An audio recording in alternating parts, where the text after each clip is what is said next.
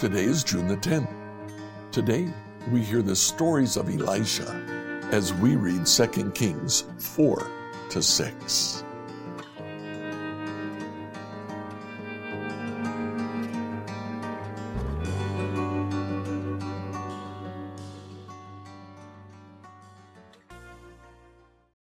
Now, Elisha the prophet uh, has taken the place of Elijah the prophet.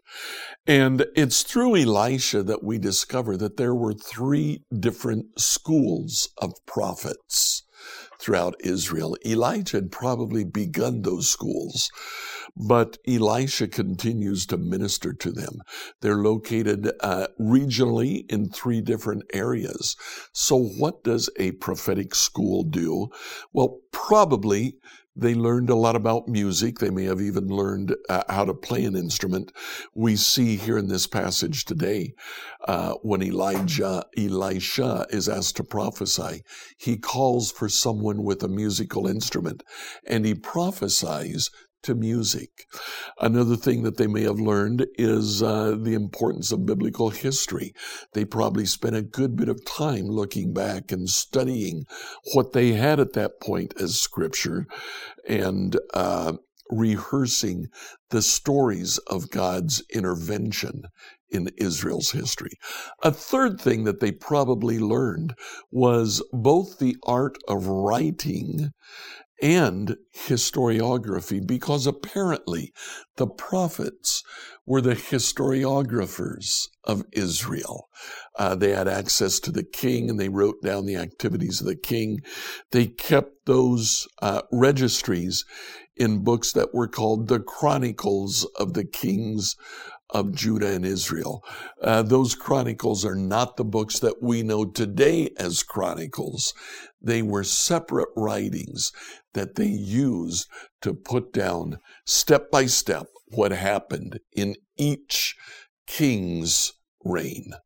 Well, we start in chapter four. Elisha helps a widow. He, he provides for her. Then uh, there's a woman, uh, much like Elijah, uh, his predecessor did, helping a woman in poverty and then helping an old woman to have a child. He helped an old woman to have a child, and that child died. Elisha raised that child back to life. Um, there was a famine, more miracles happen. Then in chapter 5, actually, a uh, uh, general, a key general in Aram's army, comes down with leprosy. They have a servant girl who happens to be Israelite, and she says, There's a prophet in Judah who can help you. He can heal leprosy. Naaman goes to him, washes in uh, uh, the dirty Jordan River, and he's healed from his leprosy.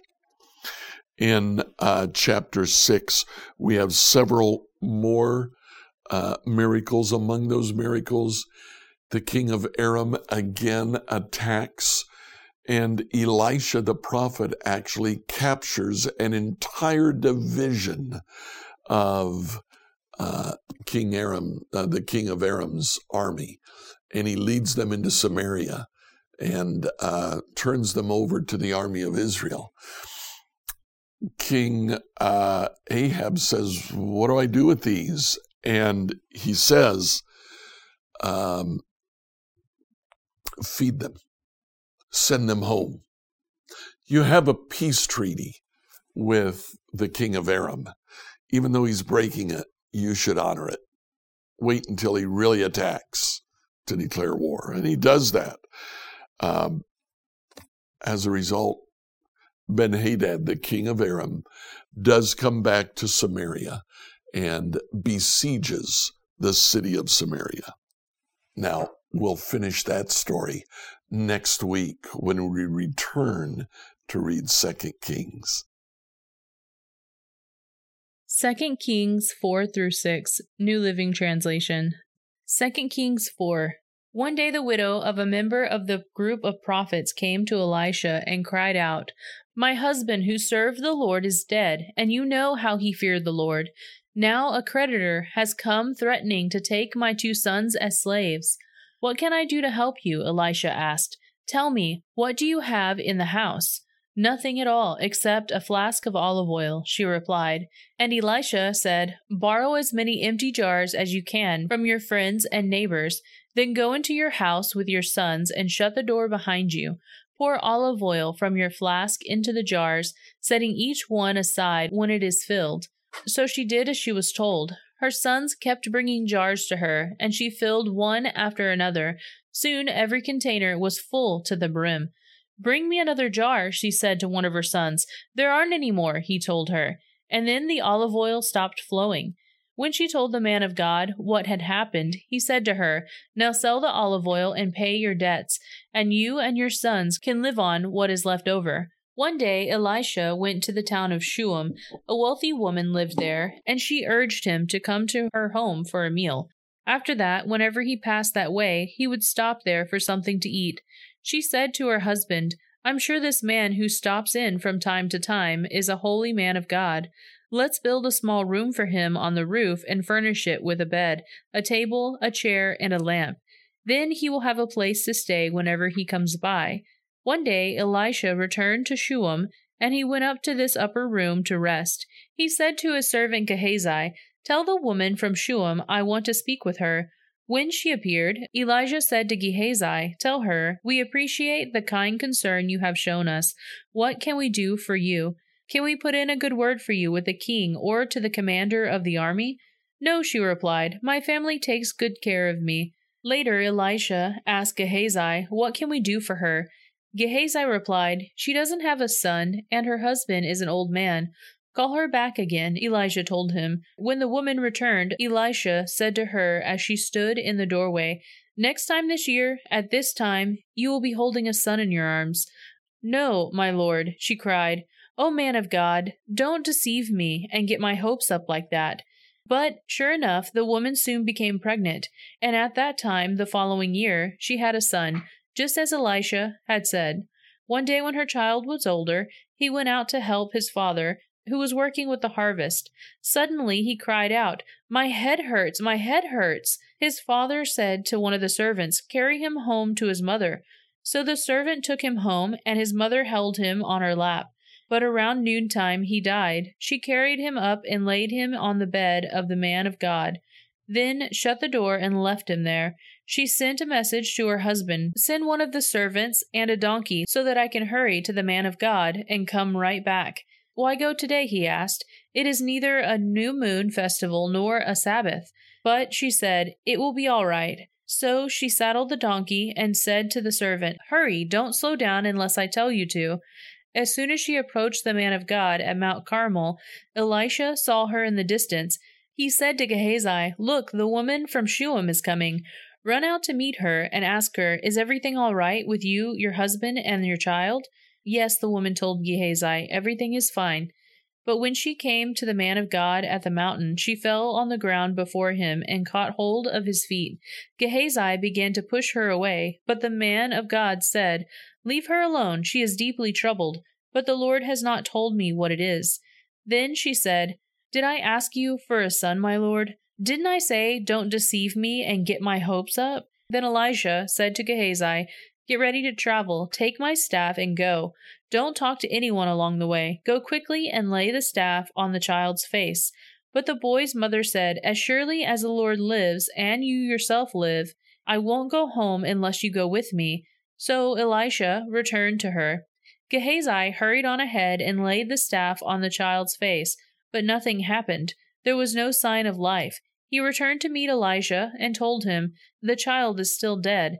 When Elisha arrived, the child was indeed dead, lying on the prophet's bed. He went in alone and shut the door behind him and prayed to the Lord. Then he lay down on the child's body, placing his mouth on the child's mouth, his eyes on the child's eyes, and his hands on the child's hands. As he stretched out on him, the child's body began to grow warm again. Elisha got up, walked back and forth across the room once, and then stretched himself out again on the child. This time the boy sneezed seven times and opened his eyes. Then Elisha summoned Gehazi. Call the child's mother, he said.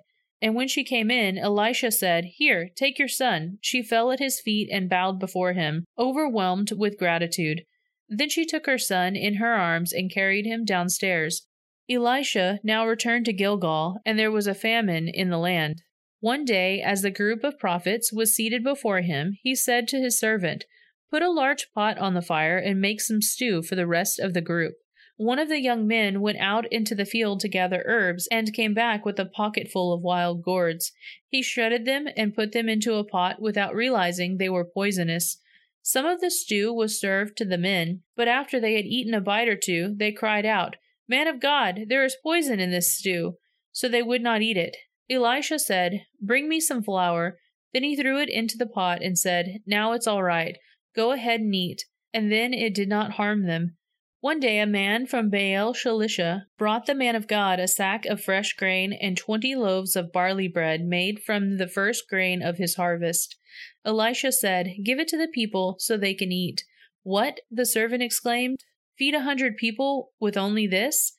But Elisha repeated, Give it to the people so they can eat. For this is what the Lord says Everyone will eat, and there will even be some left over. And when they gave it to the people, there was plenty for all, and some left over, just as the Lord had promised. 2 Kings 5 The king of Aram had great admiration for Naaman, the commander of his army, because through him the Lord had given Aram great victories. But though Naaman was a mighty warrior, he suffered from leprosy. At this time, Aramean raiders had invaded the land of Israel, and among their captives was a young girl who had been given to Naaman's wife as a maid. One day the girl said to her mistress, I wish my master would go see the prophet in Samaria. He would heal him of his leprosy. So Naaman told the king what the young girl from Israel had said. Go and visit the prophet, the king of Aram told him. I will send a letter of introduction for you to take to the king of Israel. So Naaman started out carrying as gifts 750 pounds of silver, 150 pounds of gold, and 10 sets of clothing.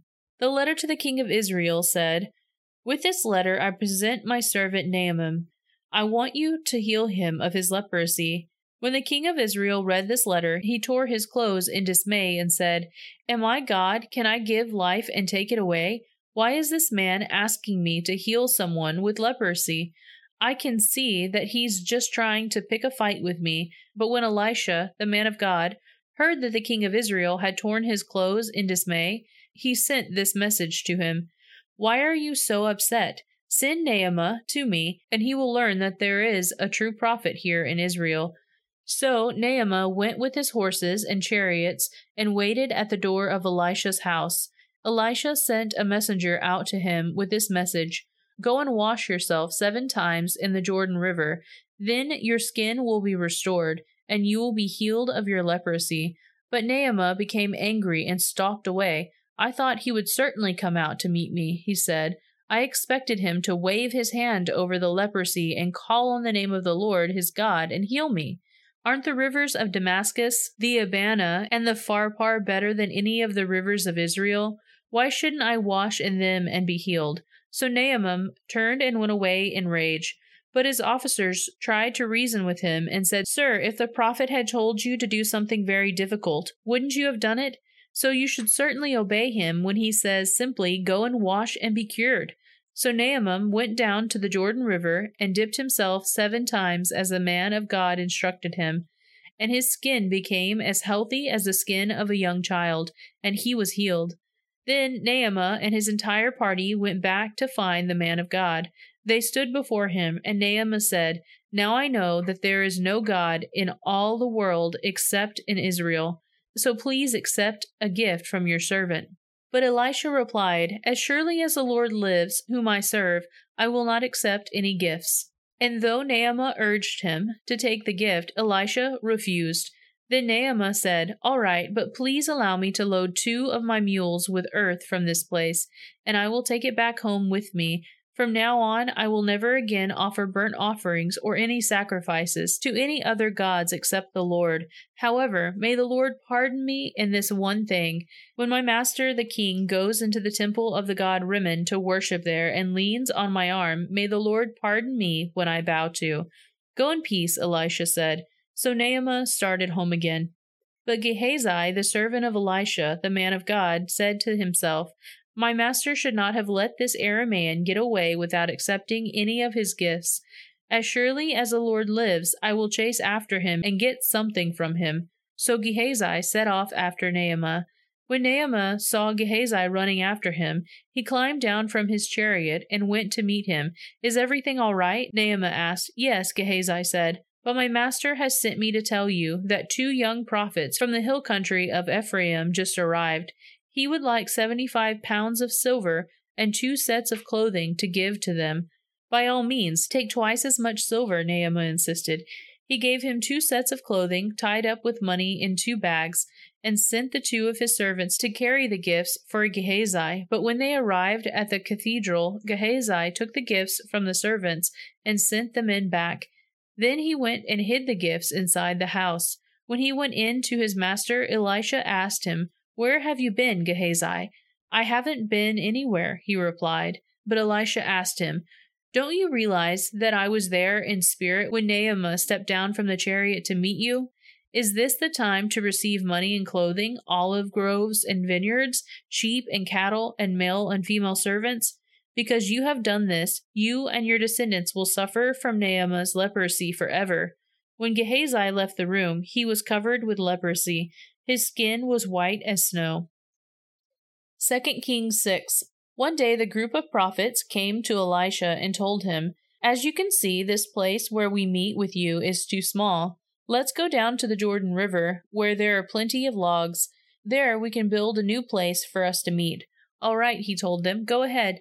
Please come with us, someone suggested. I will, he said. So he went with them, when they arrived at the Jordan, they began cutting down trees, but as one of them was cutting a tree, his axe head fell into the river.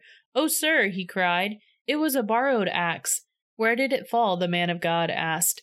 When he showed him the place, Elisha cut a stick and threw it into the water at that spot. Then the axe head floated to the surface. Grab it, Elisha said, and the man reached out and grabbed it. When the king of Aram was at war with Israel, he would confer with his officers and say, We will mobilize our forces at such and such place. But immediately Elijah, the man of God, would warn the king of Israel, Do not go near that place, for the Arameans are planning to mobilize their troops there. So the king of Israel would send word to the place indicated by the man of God. Time and time again, Elisha warned the king so that he would be on the alert there. The king of Aram became very upset over this. He called his officers together and demanded, Which of you is the traitor? Who has been informing the king of Israel of my plans? It's not us, my lord the king, one of the officers replied. Elisha the prophet in Israel tells the king of Israel even the words you speak in the privacy of your bedroom. Go and find out where he is, the king commanded, so I can send troops to seize him. And the report came back Elisha is at Dothan. So one night the king of Aram sent a great army with many chariots and horses to surround the city. When the servants of the man of God got up early the next morning and went outside, there were troops, horses, and chariots everywhere. Oh, sir, what will we do now? The young man called out to Elisha. Don't be afraid, Elisha told him, for there are more on our side than on theirs. Then Elisha prayed, O Lord, open his eyes and let him see. The Lord opened the young man's eyes, and when he looked up, he saw that the hillside around Elisha was filled with horses and chariots of fire. As the Aramaean armies advanced towards him, Elisha prayed, O Lord, please make them blind. So the Lord struck them with blindness, as Elisha had asked. Then Elisha went out and told them, You have come the wrong way. This isn't the right city. Follow me, and I will take you to the man you are looking for. And he led them to the city of Samaria. As soon as they had entered Samaria, Elisha prayed, O Lord, now open their eyes and let them see. So the Lord opened their eyes, and they discovered that they were in the middle of Samaria. When the king of Israel saw them, he shouted to Elisha, My father, should I kill them? Of course not, Elisha replied. Do we kill prisoners of war, give them food and drink, and send them home again to their master? So the king made a great feast for them and sent them home to their master. After that, the Aramean raiders stayed away from the land of Israel. Some time later, however, King Benhadad of Aram mustered his entire army and besieged Samaria. As a result, there was great famine in the city. The siege lasted so long that a donkey's head sold for eighty pieces of silver, and a cup of dove's dung sold for five pieces of silver. One day, as the king of Israel was walking along the wall of the city, a woman called to him, Please help me, my lord the king. He answered, If the Lord doesn't help you, what can I do? I have neither food from the threshing floor nor wine from the press to give you. But when the king asked, What is the matter? she replied, This woman said to me, Come on, let's eat your son today, then we will eat my son tomorrow. So we cooked my son and ate him. Then the next day I said to her, Kill your son so we can eat him, but she has hidden her son. When the king heard this, he tore his clothes in despair, and as the king walked along the wall, the people could see that he was wearing burlap under his robe next to his skin. May God strike me and even kill me if I don't separate Elisha's head from his shoulders this very day, the king vowed. Elisha was sitting in his house with the elders of Israel when the king sent a messenger to summon him. But before the messenger arrived, Elisha said to the elders, A murderer has sent a man to cut off my head. When he arrives, shut the door and keep him out. We will soon hear his master's steps following him. While Elisha was still saying this, the messenger arrived, and the king said, All this misery is from the Lord. Why should I wait for the Lord any longer? Scripture reading by Emily Herrera. Like, follow, and subscribe to this devotional on whatever platform you use to listen to it. Email your questions to us at questions at becomehope.com. Enjoy tomorrow in the church of your choice. If you live in the Greenwood, Indiana area, and you're looking for a church, come visit us. Check us out at becomehope.com. We'd love to see you tomorrow.